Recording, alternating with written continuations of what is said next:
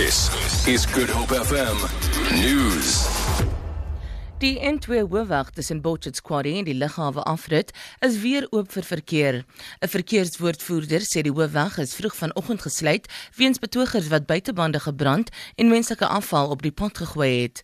Munisipale werkers van Kaapstad is besig met opruimingswerk op die snelweg na gisteraand se dienslewering betoging in die omgewing van die lughawe. Die betogers het gevlug toe wetstoepassers op die toneel aangekom het. Die polisie hou nog steeds die gebied dop. Adjunk president Cyril Ramaphosa sê Suid-Afrikaners sal nog vir 'n geruime tyd lank met beerdkrag moet saamleef. Ramaphosa het in die parlement vrae beantwoord oor wat sommige oppositiepartye bestempel het as swak bestuur van sekere semi-staatsinstellings. Hy sê dit is 'n mite dat mense wat die instellings bestuur onbevoegd is. Volgens Ramaphosa is beerdkrag 'n probleem wat nog vir die volgende jaar of 2 met die land sal wees.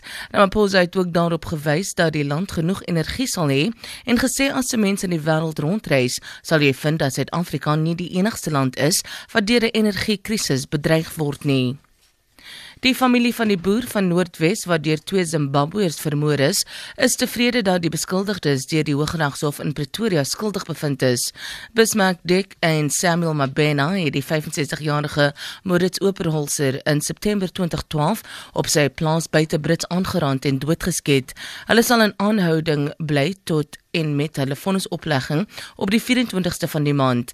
Mabena dien al reeds 'n uh, 43-jarige vonnis uit weens sy rol in die moord op die voormalige bokskampioen Corrie Sanders, die broer van die oorledene Pieter Oberholse.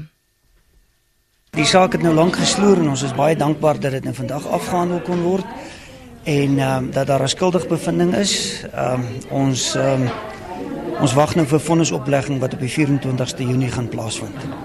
Dis moeilik om te sê, ons wag maar om te kyk wat die uitslag van die hof is op die 24ste Junie.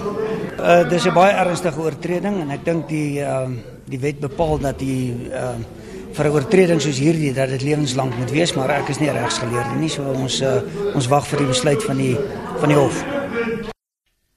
'n Gebrek aan deursigtigheid in Suid-Afrika se ondertekening van 'n kuberveiligheidsverdrag met China sowel as Beijing se twyfelagtige internetrekord word bevraagteken.